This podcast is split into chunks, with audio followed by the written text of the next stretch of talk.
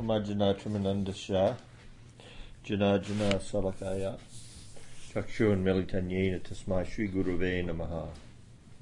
Nastapriyeshu Abhiyeshu Nityam Bhagavata Sevaya. Bhagavatutama Sloke Bhaktir Bhagavati Naistiki. Panchakoptubhyascha Kripasindavi Vacha Patitanam Pavanebhyo Vaishnavijya Namo Namaha Narayanam Namaskritya Naram Chaiva Narotamam Devim Saraswatim Vyasam Tato Dayam Udirayet. So good evening everyone. This is the auspicious appearance day of Srila Jiva Goswami, so I thought having a class from his Tattva Sandarbha would be appropriate.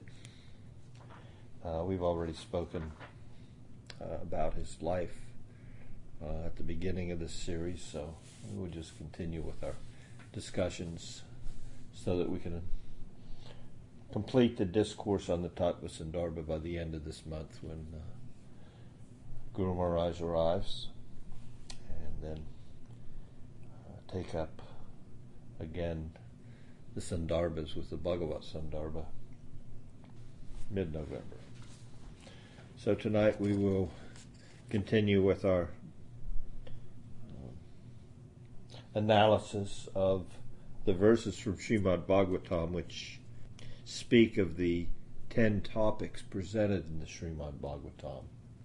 The nine topics actually as the potencies of the Supreme Lord which uh, glorify Him as the Ashraya, the shelter of the whole work, and the shelter of all those ten topics.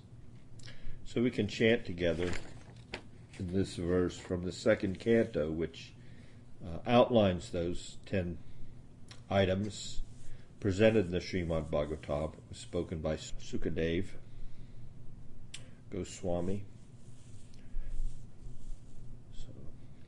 Atra sargo visargascha. Atra sargo visargascha. Stanam posanam utaya. Stanam poshanam bhutaya Manvantare sunu Katha Manvantare sanukata. Nirodo muktirashraya Nirodo muktir ashraya Translation. Sri Sukadev Goswami said, In the Srimad Bhagavatam there are ten divisions of statements regarding the following. The creation of the universe, subcreation, planetary systems, protection by the Lord, the creative impetus, the change of manus, the science of God, returning home, back to Godhead, liberation, and the summum bonum. So we left off with Anucheta 56, which gave us a brief introduction uh, to these 10 items. And we will continue tonight with Anucheta 57, uh, which goes a little bit more in depth and understand that uh, these 10 subjects of the Srimad Bhagavatam are, are presented primarily by Sukadev Goswami in detail uh, in this 10th chapter of the second canto. This verse, Atra Sargo Visargascha, gives us an overview of the 10 items together. And now, Sukadev Goswami, he'll continue by giving us in the Bhagavatam uh, a little bit of an explanation of these ty- 10 items. So I want to read the uh, the introduction by Jiva Goswami in English uh, to this 57th Anucheta. To elucidate the 10th subject, Sri Sukadev Goswami speaks seven verses that define each of the 10 subjects, showing how they culminate in the 10th. The first four of the seven verses, covering the first nine topics, are presented in Anucheta 57, sections 1, 2, and 3. And then what Jiva Goswami does is he actually quotes those verses from the Bhagavatam and then he explains them himself in the Anucheta. So rather than actually read the the full translation in English of the verses. I will just go over the summarization of them and the significant points. Let's talk about Sarga, primary creation. What does that mean? Sarga begins with the Lord glancing on the, the unmanifest conglomerate of material potential.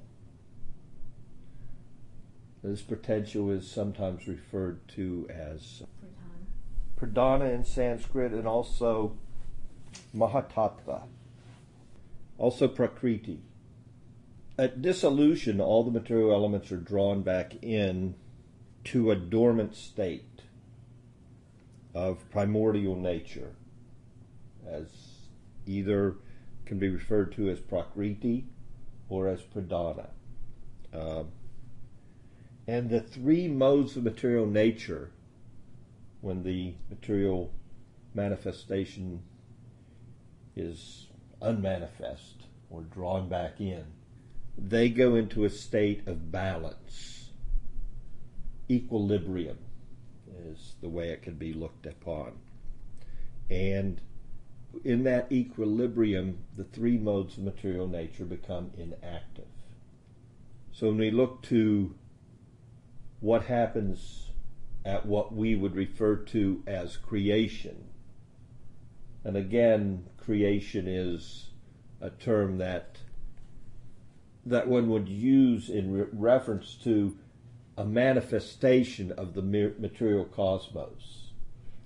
But technically speaking, when we when one says creation, one pretty much thinks creation's happening from what?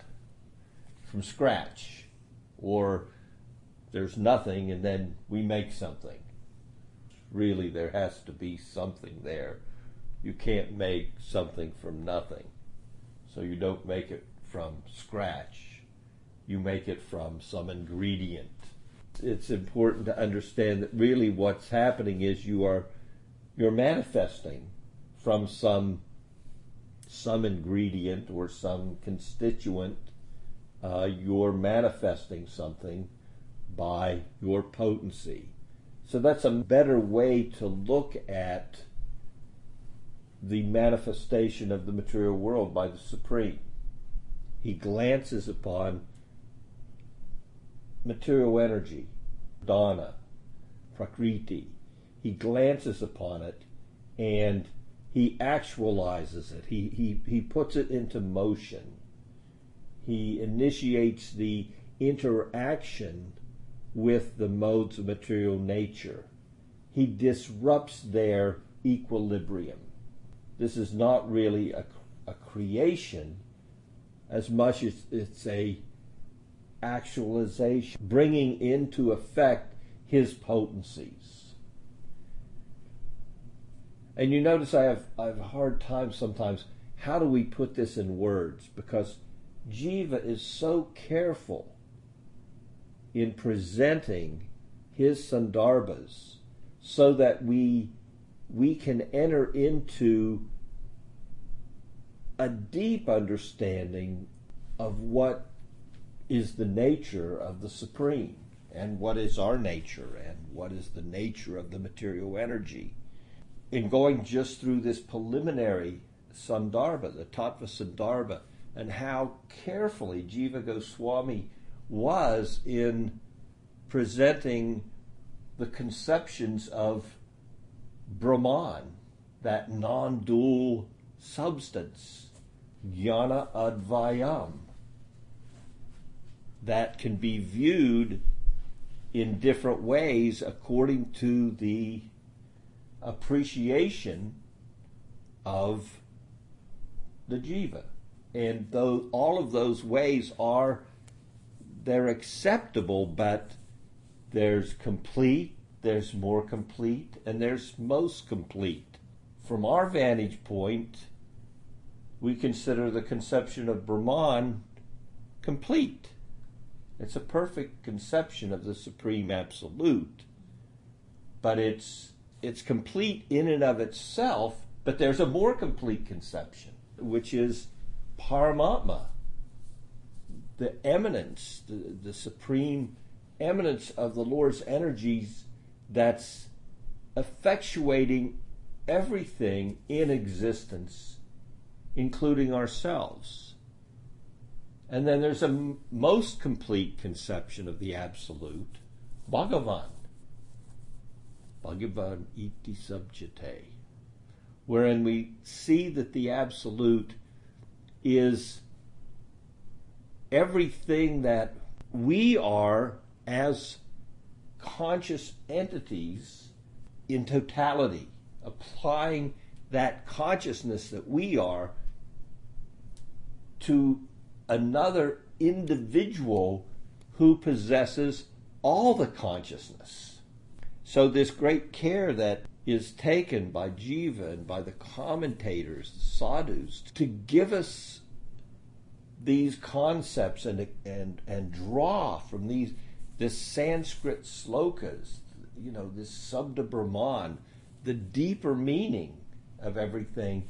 It's meant to bring us just like the ten, the nine other subjects of the Bhagavatam to a more complete appreciation of that supreme shelter, Ashraya, which is the primary subject of the Srimad Bhagavatam.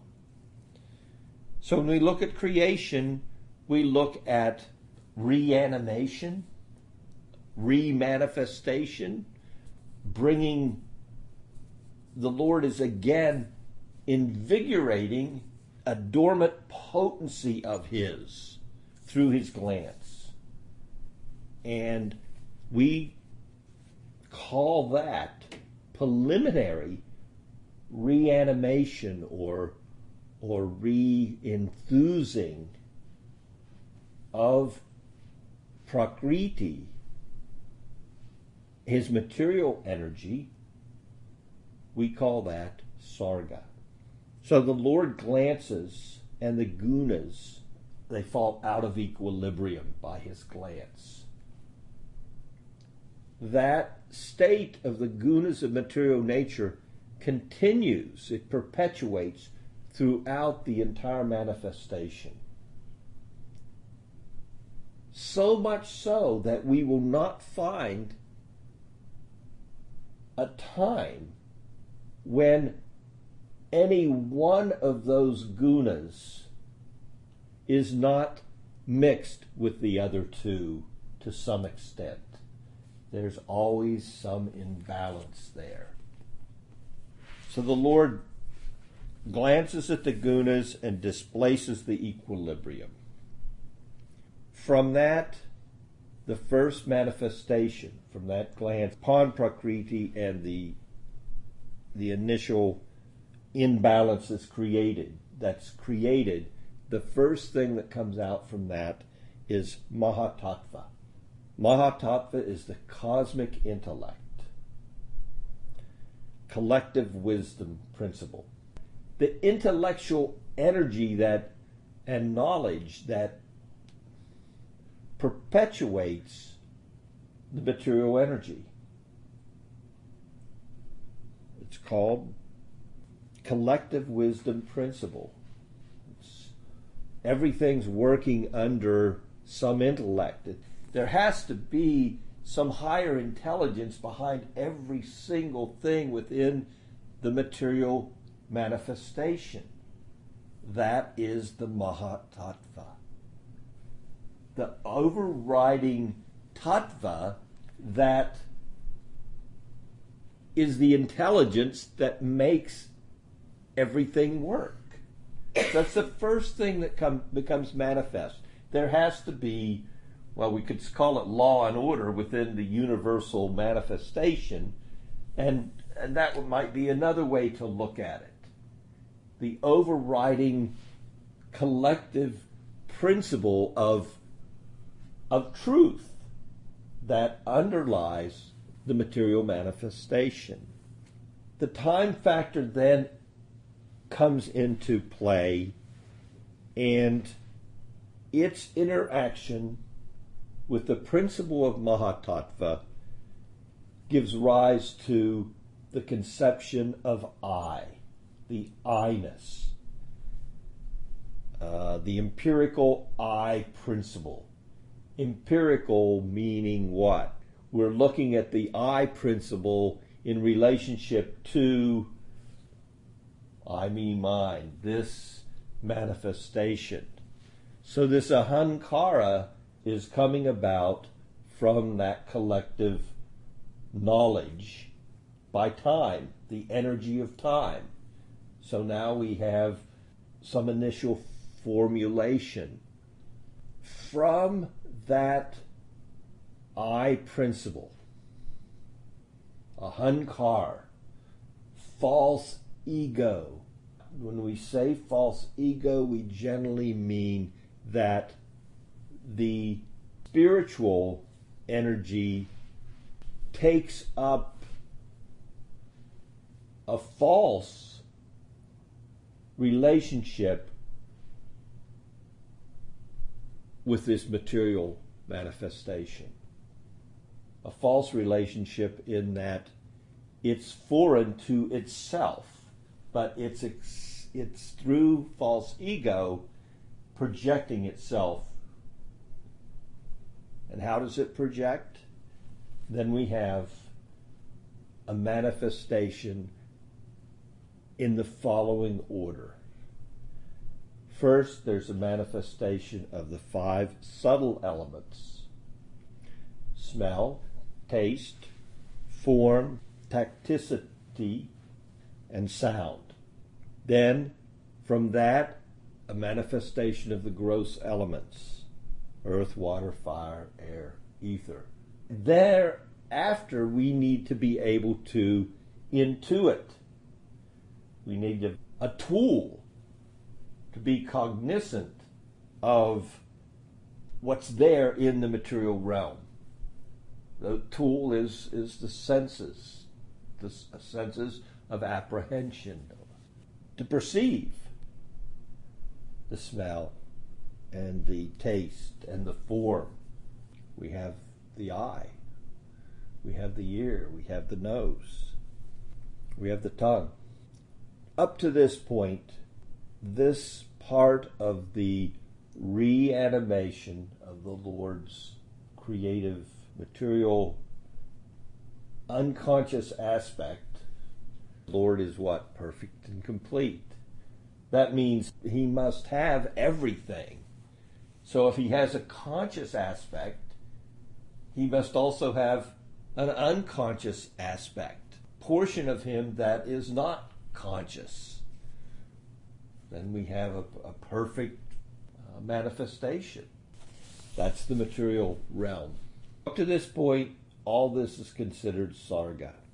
Then we come to visarga. Atrasargo visargascha.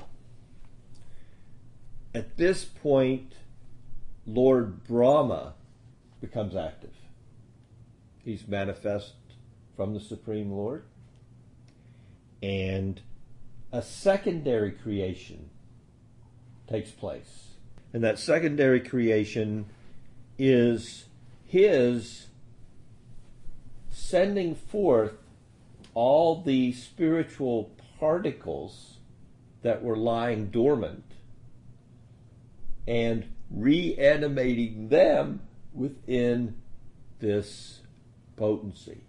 They are given bodies, very specific bodies based on what were their psychic impressions from the last manifestation of the material energy. So this is the secondary creation. Brahma is also called Purusha in this regard. And another name which is interesting is Vairagya. All the living entities are set forth, both moving and non moving, in accordance with their prior karmic inheritance.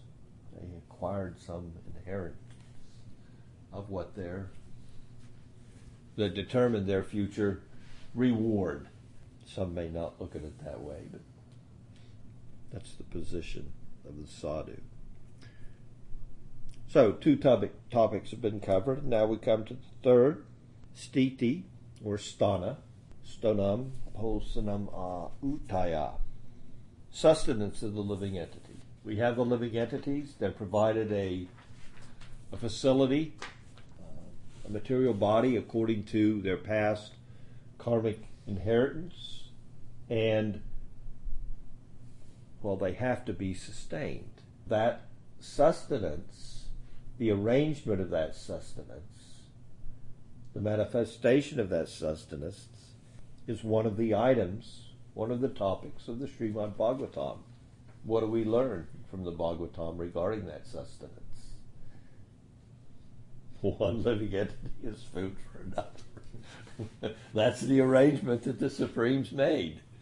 In order to sustain one, he, he makes them the food of the other. And in that way, the material creation goes forward. There's more to it than that, though, isn't there? Because there's also a protection of the offspring in the material realm. Krishna speaks of that in the Bhagavad Gita. Paritranaya sadhunam, vinasaya chigduskritam, dharma samstapanartaya, sambhavami yuge yuge. That I also am providing a protection and I come personally to arrange for that whenever things are not balanced. The next topic of the Bhagavatam. Remember, all these topics are meant to are meant and presented in the Bhagavatam, pointing back to the tenth topic, the Ashraya. So the next is Posana, the nurturing of the living entities. Not just sustaining them, but nurturing them in such a way that there is a conscious evolution. And that nurturing is done according to the consciousness of the person being nurtured. The easiest example of nurturing is, is that of a child. We nurture our children. We give them all the best that we can, unconditionally We call it unconditional love. We talk about nurturing, and it's more or less unconditional. This is my child. I will do whatever I have to for the well being of my child. But sometimes the child rebels. Sometimes the child wants nothing to do with it. So, similarly, the Lord personally nurtures within the material realm, and He nurtures except when there's indifference, when there's no interest in taking advantage of what he has to offer. When the child runs away from home, when the child's simply inimical, don't want anything to do with it. You have nothing to offer me. Hmm, what do you mean? I'm a super multi trillionaire. I have nothing to offer you? I can give you your own universe. I can make you a Brahma. I can end all the miseries that you're experiencing within this material realm. I have nothing to offer you. Read my books. I'm giving you all this Shastra. I'm sending the sadhus. Look at the way they live in life. Look at how caring, kind, gentle, all the all the characteristics that you'd want to see in a human being are in those people that take advantage of what I have to offer. And you're saying I don't have anything to offer? What can I do? This posana is done according to the turning of consciousness of the human being. There are some instances, course, rare. We read in the Bhagavatam that sometimes someone, someone that's not even coming come to the human platform is given some extraordinary nurturing by the Supreme Lord, only to go deeper into the Leela to find out that that great personality was simply put in that situation uh, because of some curse having been in a higher form of life. But remember, there's a continual cycle. The fact that Gajendra was King Indradyumna or the crocodile or speak of the lizard in the well, Nriga. Based on our receptivity, our ability to receive what the Lord has to offer, uh, that'll ha- have to do a lot with what we can receive of His unconditional love. What do we mean by unconditional? There is no there's no favor on his part. He doesn't play favors. He accepts everyone uh, equally. Uh, no favoritism. We see this posanam. We see this filtered through the manifestation of the sadhu, the spiritual master. So we say that the sadhu gives the grace of bhakti the sadhu does discriminate, whereas the Lord does not. He's equal to everyone. Uti is the next topic. Impetus for action. So, what impedes one to action within the material realm? Subconscious impressions in the mind.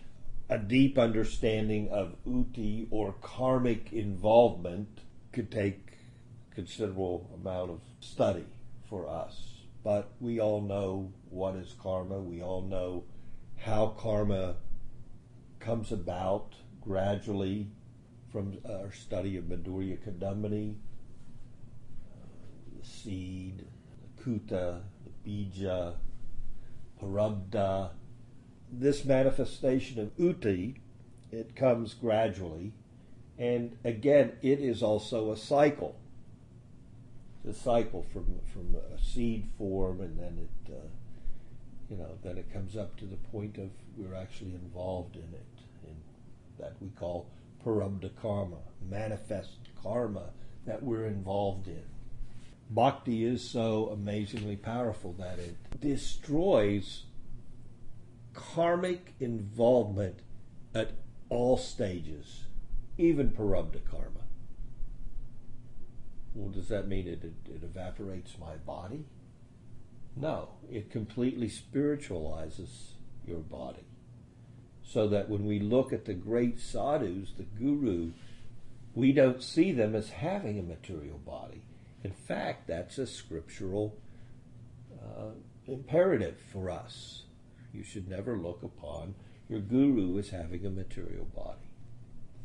If the iron rod is constantly in the fire, then it is fire.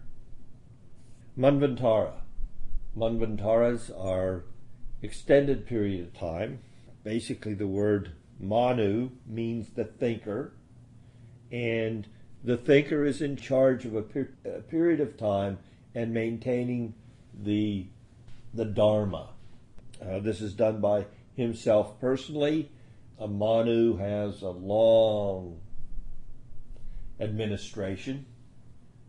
His long administration is 71 cycles of the four yugas. So that's 71 times 4 million years. That's the, the length of his administration. Uh, our Manu now is uh, Vaivasvata Manu.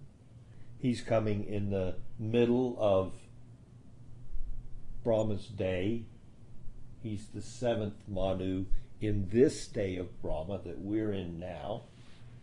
So you can imagine such a long period of time in such a responsible post. So he, along with sages and other enlightened beings, they maintain the standard of Dharma, which is difficult to do in the material realm. So much so that even the Lord himself, he comes himself when there's a disruption in Dharma, as he mentions in Bhagavad Gita. So basically, I think you could look at uh, Manus and the Manvantaras. They're there to maintain uh, and provide the welfare for the human beings. Again, Manu means thinkers, so we, of course, they care for all living entities, but it's it's basically living entities who have who've evolved to the stage of, of the human form of life. Everything else goes on naturally according to the, the laws of material nature. It's only the human beings that require some intervention, where laws are, are enacted in a very uh, regulated manner. Otherwise, it's survival of the fittest. And we know how that goes in, in the animal kingdom. The next, to- next topic is Isanukatha, the description of Bhagavan's pastimes with his associates during his avataric descents. Such descriptions both include and transcend literal and symbolic meanings. That's an interesting point. Such descriptions both include and transcend literal and symbolic meanings, like sabda, like sound vibration.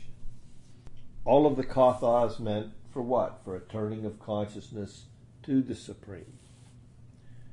Now, when the absolute reality, the absolute truth, is personally experienced through revelation, like the revelation of Srila Vyasadeva in Samadhi, or the revelation of Sukadev Goswami in hearing Sabda Brahman from his platform of Brahmananda, when you have that revelation, then what is the question at that point of revelation of the difference between what is literal and what is symbolic?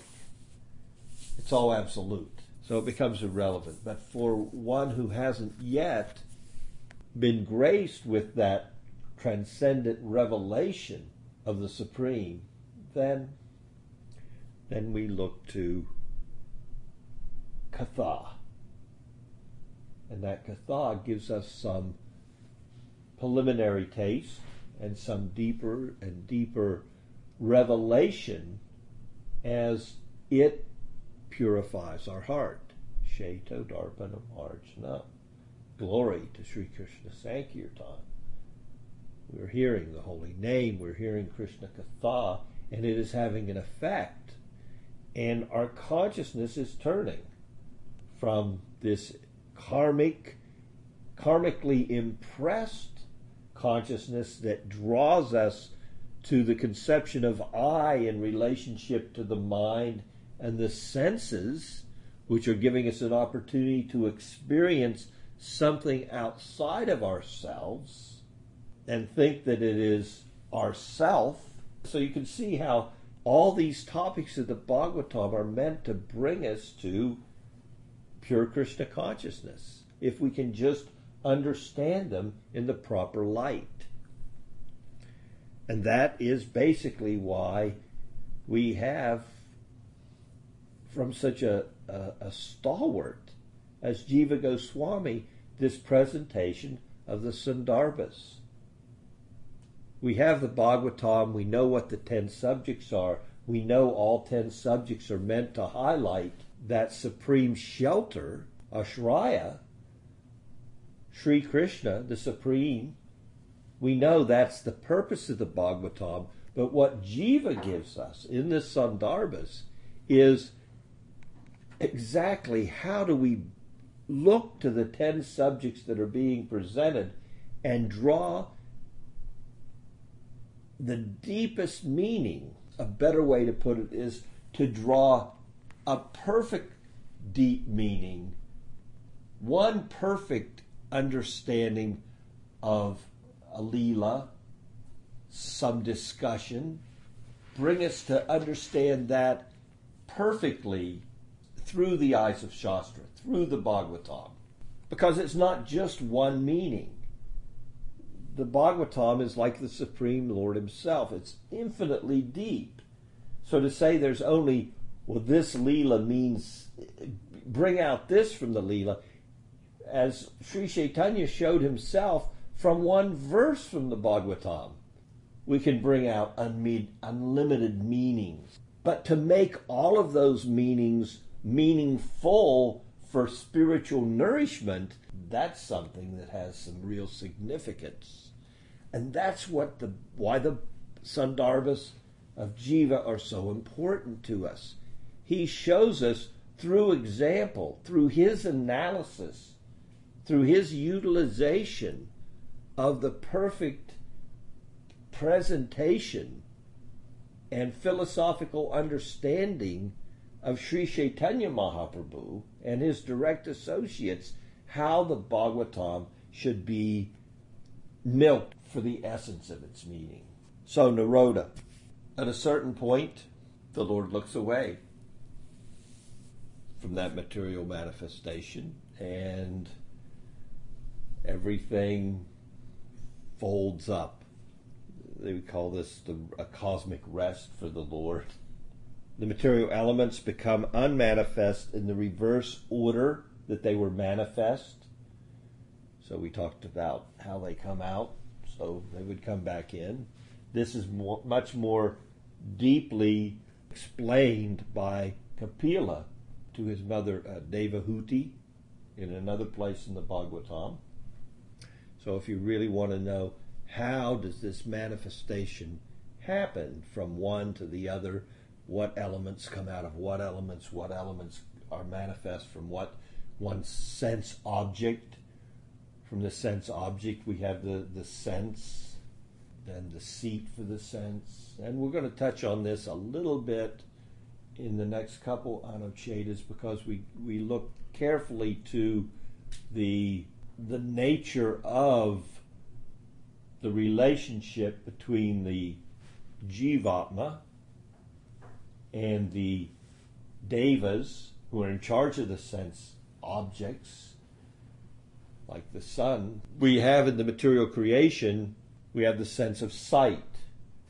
So then we have we have the eye which can perceive. But there is a, a, a deva, a devata, that that controls what is what is available to see. So that we call Surya. So these three, three Adi Atmic, Adhidaivic, and Adhibhautic, Adi Bautic being the material form that has the physical eye in it. Well, the physical eye without the Atma and without the Deva doesn't work. And the Atma, even if you have the Atma, the individual spirit soul, and you have the physical eye, if there's no Deva to provide light, then you can't see.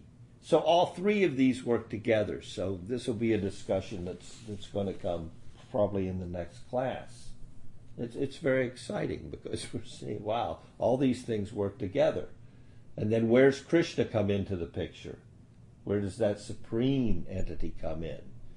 And in, our, in this instance, how does Paramatma manage all this?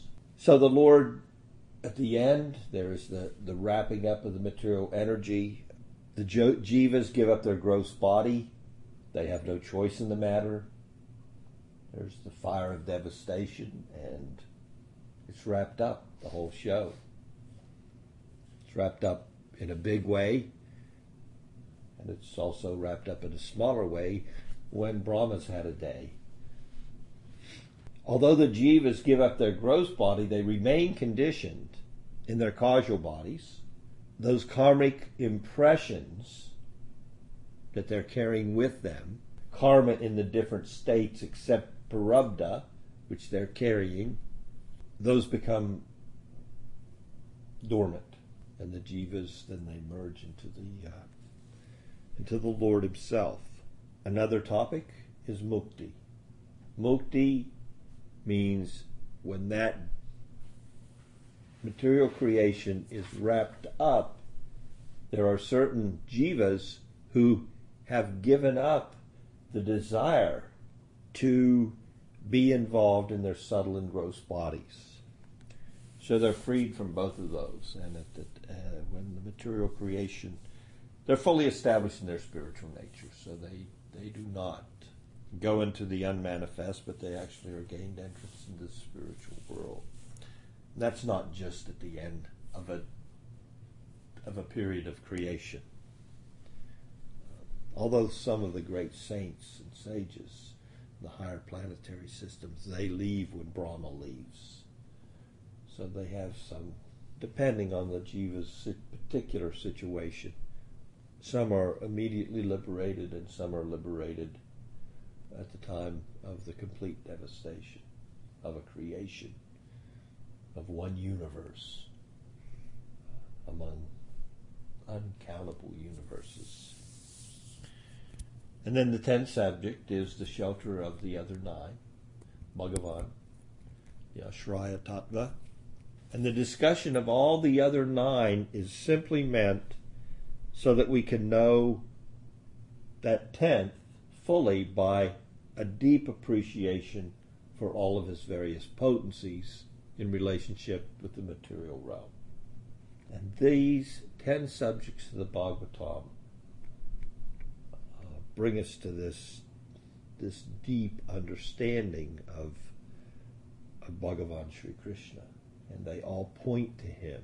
And it is necessary for the serious student of the Bhagavatam to go systematically through the presentation in order that when they come to the to the most sweet section of the 10th canto they have a proper conceptual orientation as to what is the Lord and what is his various potencies so the deepness of that that understanding uh, is beneficial so the next Anucheta deals with uh, a deeper explanation of the tenth subject, the Ashraya, and that's Anucheta 58. And we will take up that Anucheta in our next class. Are there any questions? Thank you so much for your association. Hare Krishna. Let's go to Vishya.